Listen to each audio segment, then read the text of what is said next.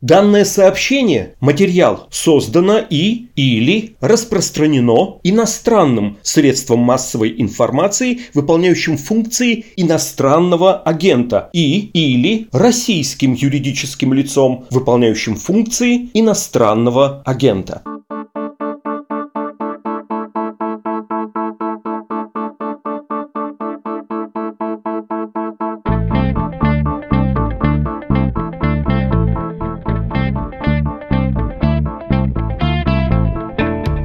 Здравствуйте, это подкаст «Что случилось?» о новостях, которые долго остаются важными у микрофона Владислав Горин. В середине ноября Министерство промышленности и торговли России предложило ввести правило «второй лишний» при госзакупках некоторых видов лекарств, производство которых осуществляется в России. Что-что? Второй лишний? Что это за смесь чиновничего с бизнесменским? Почему это для многих людей на самом деле жизненно важно? И как такая практика уже применяется в России по отношению к медоборудованию? К чему это привело? Сейчас узнаем. Ну и да, объясним, что все это значит. Это, поверьте, действительно важно и может затронуть большое количество наших с вами сограждан.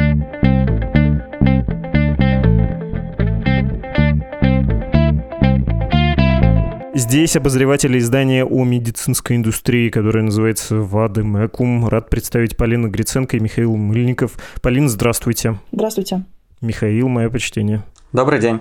Давайте, может быть, с самых азов начнем. Человек, который никогда не слышал про принцип «второй лишний», можете ему объяснить, что это значит, как этот механизм работает, как он объективно снижает конкуренцию во время государственных закупок? Да, я начну немного издалека и начну про рынок медицинского оборудования. Впервые этот принцип был введен в 2015 году после 2014 года введения санкций и резко упавшего курса рубля.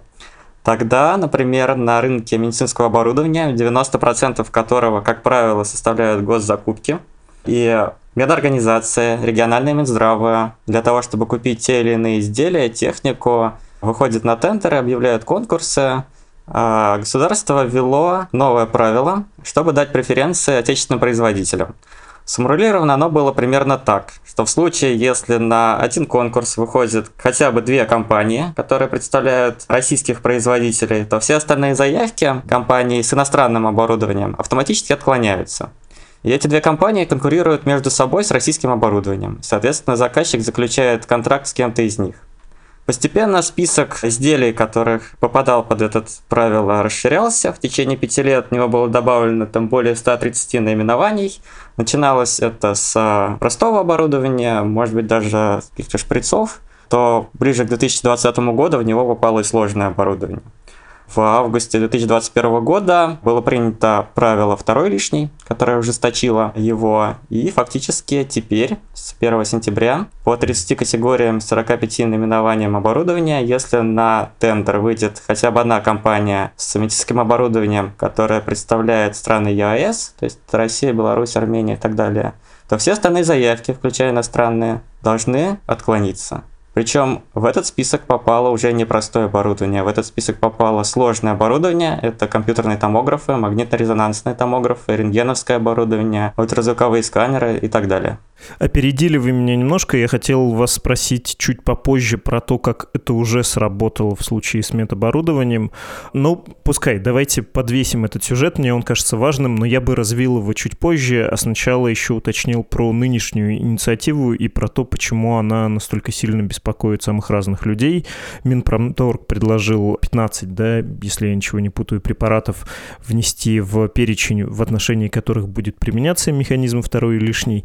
Я могу в самых таких общих примитивных словах э, объяснить, что там антиретровирусные препараты — это то, что необходимо для лечения вируса иммунодефицита человека. Там есть противотуберкулезные, там есть инсулины, понятно, диабет, есть онкопрепараты. И посыл такой. Суперважные препараты для крайне незащищенных групп граждан с крайне опасными заболеваниями, они вот будут производиться компаниями, производствами полного цикла на территории России и вот этого экономического пространства ЕАЭС и Евразийского Союза.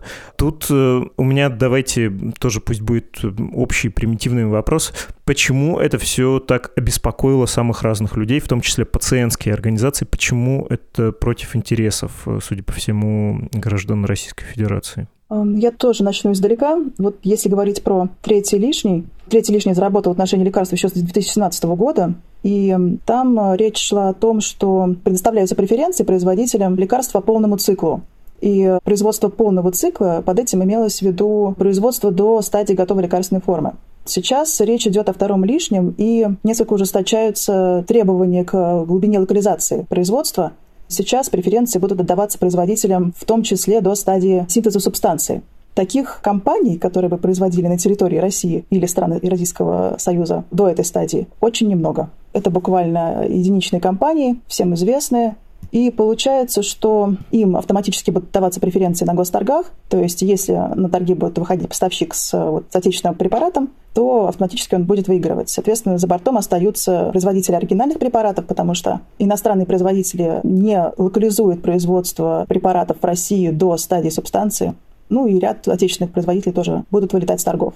Получается, что вот по категориям, которые вы назвали, антиретровирусные препараты, онкология, инсулины, победителями будут выходить отечественные компании, ну, буквально по каждой из категорий одна компания. А иностранные препараты, то есть оригинальные препараты, прекратят закупаться, и есть риск того, что иностранных производителей не будет рынка, и они, соответственно, будут уходить с российского рынка. Угу. Я когда говорил про сопротивление, нужно, наверное, упомянуть, что на regulation.gov было обсуждение этого перечня, введение этого перечня, который будет подпадать под правило второй лишний, и там большинство высказалось высказалась против посетителей этого ресурса, на котором обсуждаются всякие инициативы государственные. Общественные организации, повторюсь, тоже были против. Против-то почему? Резко упадет качество. При монополизации нет стимула заниматься качеством, ну, собственно, и ценой препарата. В этом беда. А, нет, ну, если мы говорим о том, что предпочтение будет отдаваться биоаналогам или дженерикам, то будут закупаться, получается, более дешевые препараты. Оригинальные препараты, они всегда немного дороже. Но речь о том, что у заказчиков и, соответственно, у пациентов не будет выбора. То есть э, есть пациенты, которые долгое время, например, получали импортный инсулин, и э, сейчас его закупки будут резко ограничены. Соответственно, им всем придется переходить на отечественный инсулин. Это чревато для них некими проблемами. Ну, про инсулин это, кажется, вообще притча во языцах, потому что чиновники очень гордятся импортозамещением здесь, а пациенты очень часто говорят, что вы меня как не убеждаете, но это не то качество. Может качество, может быть какие-то индивидуальные особенности, может быть это персонально у тебя аллергию вызывает этот препарат, но если так происходит, тебе все равно не легче, какое бы там ни было объяснение про импортозамещение и про высокое качество отечественного производства и продуктов продуктов отечественного производства, ты вот чешешься.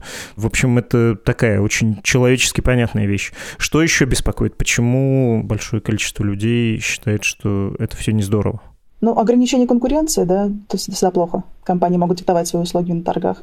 Это точно не приведет к тому, что там иностранные компании станут э, локализовывать здесь свои субстанции и как-то вкладываться в российский рынок, потому что им это совершенно не надо. Эти лишние затраты. Они скорее просто из него уйдут. Ну, либо там как-то пересмотрят приоритет по поставкам. Соответственно, привлекательность российского рынка с точки зрения инвестиций для иностранных компаний тоже может измениться, что для нас тоже плохо. То есть фармкомпании при таких ограничениях будут опасаться там заходить на этот рынок, инвестировать в него, потому что вот здесь такие условия. Ну, то есть э, страна будет получать во вторую, в третью очередь э, самые новые препараты. Понятно, это я все к пациентской логике, немножко отрицаем, может быть, бизнесовую, скатываюсь. Михаил, давайте про оборудование. Как это уже работало? Я про правила второй лишний, третий лишний. К чему все это привело в случае с э, медицинским оборудованием? Третий лишний работал достаточно давно, но к исполнению на торгах непосредственно этой нормы были вопросы и у производителей, и у участников, потому что были возможности так или иначе эти торги проводить с тем техническим заданием, которое делает медорганизация, в которой прописываются условия, которые позволяли все-таки смягчить применение этого правила. И зачастую, если клинике было нужно закупить именно то оборудование, которое ей нужно, по конкретным показаниям там, пациентов и э, опыту работы, то они могли это сделать. В случае со вторым лишним стало сложнее, но здесь есть важная оговорка.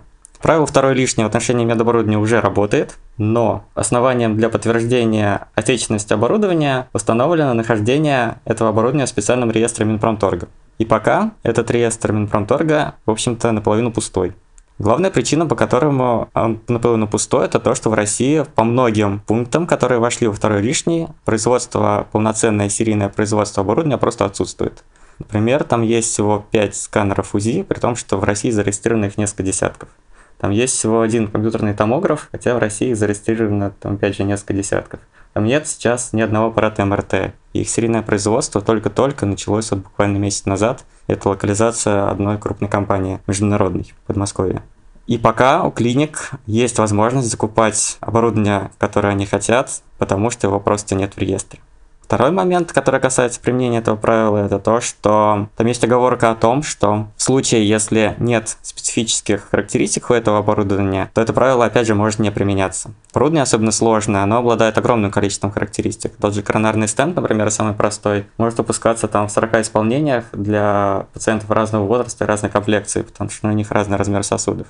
И пока эта оговорка есть, клиника есть пространство для маневра, если им нужно по жизненным показаниям закупить какое-то специализированное оборудование, которое есть только у иностранцев, то есть импортное и зарубежное.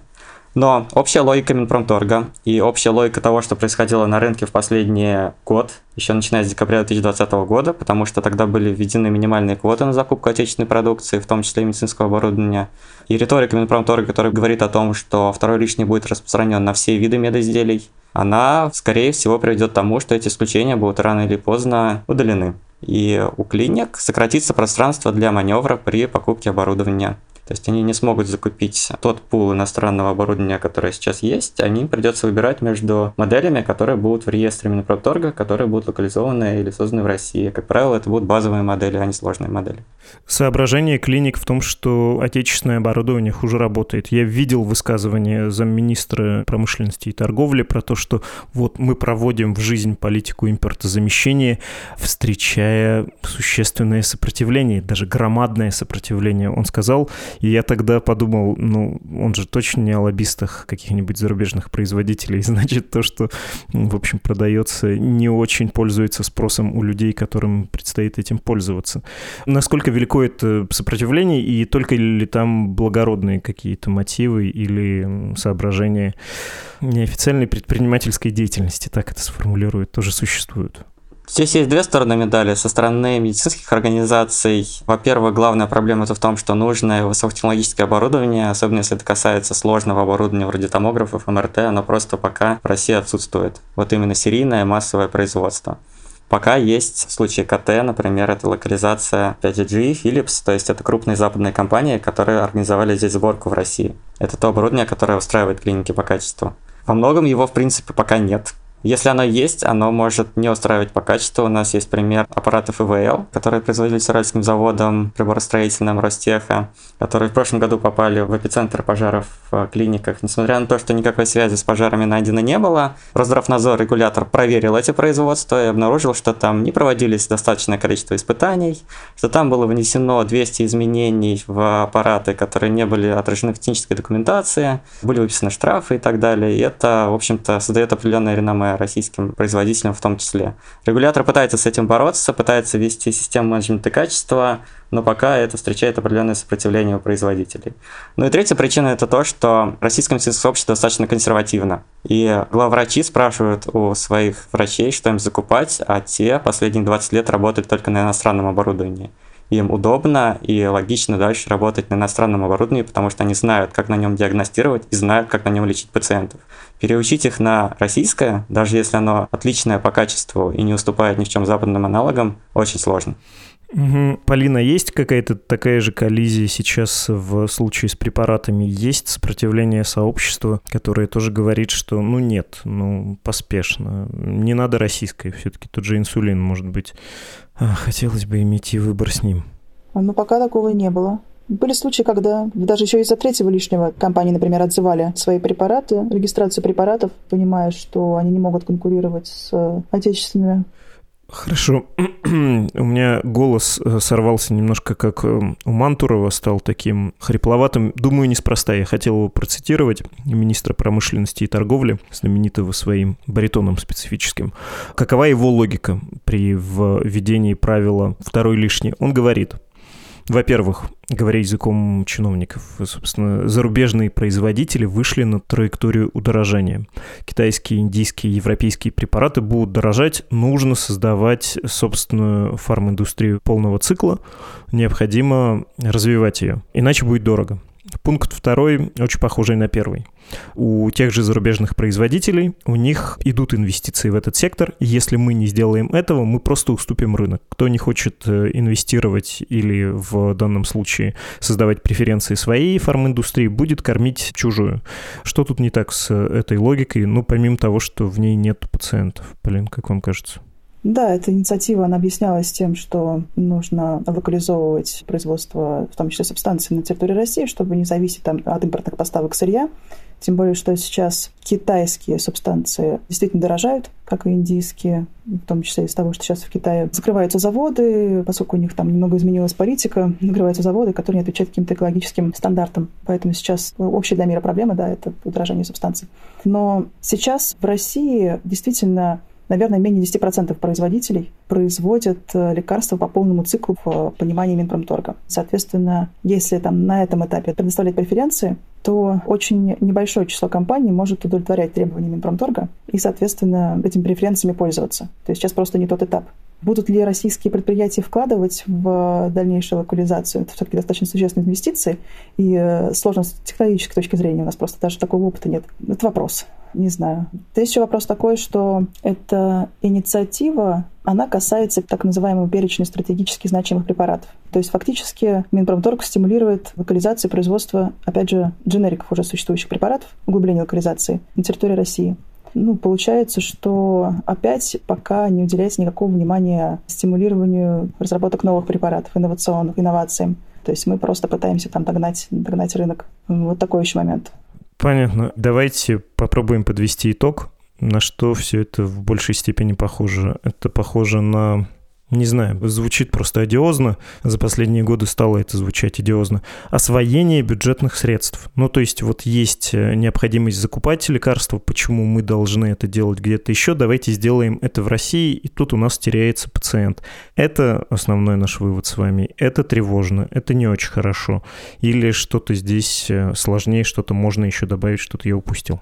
Ну, я бы добавил со стороны, наверное, рынка медоборудования немного, потому что, во-первых, слова Мантурова про «оставим рынок», в случае медицинских изделий рынок изначально уже оставлен иностранцам, потому что доля российских товаров на нем составляет пока... То есть по некоторым отраслям там действительно высокий процент, но в среднем, с учетом того, что наиболее дорогое и сложное оборудование стоит очень много, то там доля в деньгах получается 25-28% год от года. То есть он уже пока остается за импортными товарами. И понятно, что государство в какой-то сфере стремится обрести независимость в условиях санкционного давления, которое происходит, в условиях пандемии, когда стало понятно, что какое-то производство необходимо иметь внутри страны, Потому что, да, можно как угодно относиться там к аппаратному ВЛ Ростеха, но понятно, что они спасли, наверное, много жизней в прошлом году и в этом году во время пандемии. Но при этом надо понимать, что коммерческий интерес там тоже есть. В случае медоборудования, например, президент поставлена задача оборонно-промышленного комплексу диверсифицировать производство и довести долю гражданской продукции до 50%. И в числе стратегических направлений, помимо там судостроения и так далее, указано в том числе медицинское оборудование. И многим э, предприятиям, которые успешно поставляют оружие по гособоронзаказу на экспорт, чтобы довести до такой суммы производства гражданского оборудования, нужны определенные меры. И у них есть соблазн, в том числе административными мерами, создать искусственно себе рынок с помощью преференций. Конкурировать не за счет качества с импортным оборудованием, а за счет э, вот такого командно-административного принуждения. То есть понятно, что частично, возможно, это оправдано, потому что это сохраняет какие-то рабочие места, но тем не менее, это, наверное, не тот э, климат, который должен быть в медицинской промышленности в России. Отлично. Спасибо за вывод. Всего доброго. Спасибо. Мы говорили с журналистами, обозревателями издания «Вады Мекум» Полиной Гриценко и Михаилом Мыльниковым.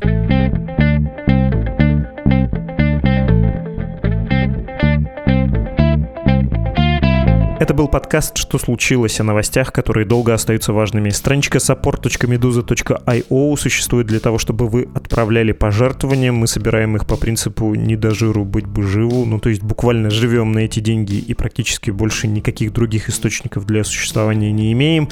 То есть буквально живем за ваш счет. Спасибо всем огромное, кто считает, что это ничего, что Медуза попросила у вас помощи. Вы эту помощь оказали. Только благодаря вам мы существуем. Это невероятное чудо. Не перестаю этому удивляться. Если вы уже придумали вопрос для нашего последнего новогоднего выпуска, который выйдет 30 декабря, не стесняйтесь прислать его на почту подкаст собакамедуза.io. Мы все вопросы в ближайшее время прочитаем, поймем, на какие сможем ответить сами и с помощью наших друзей и экспертов, ну и сделаем составной выпуск в конце этого рабочего года. Еще есть время написать свой вопрос, не стесняйтесь. С вами были я, Владислав Горин, редактор подкаста Лора Суслова, автор музыки Виктор Давыдов. До свидания.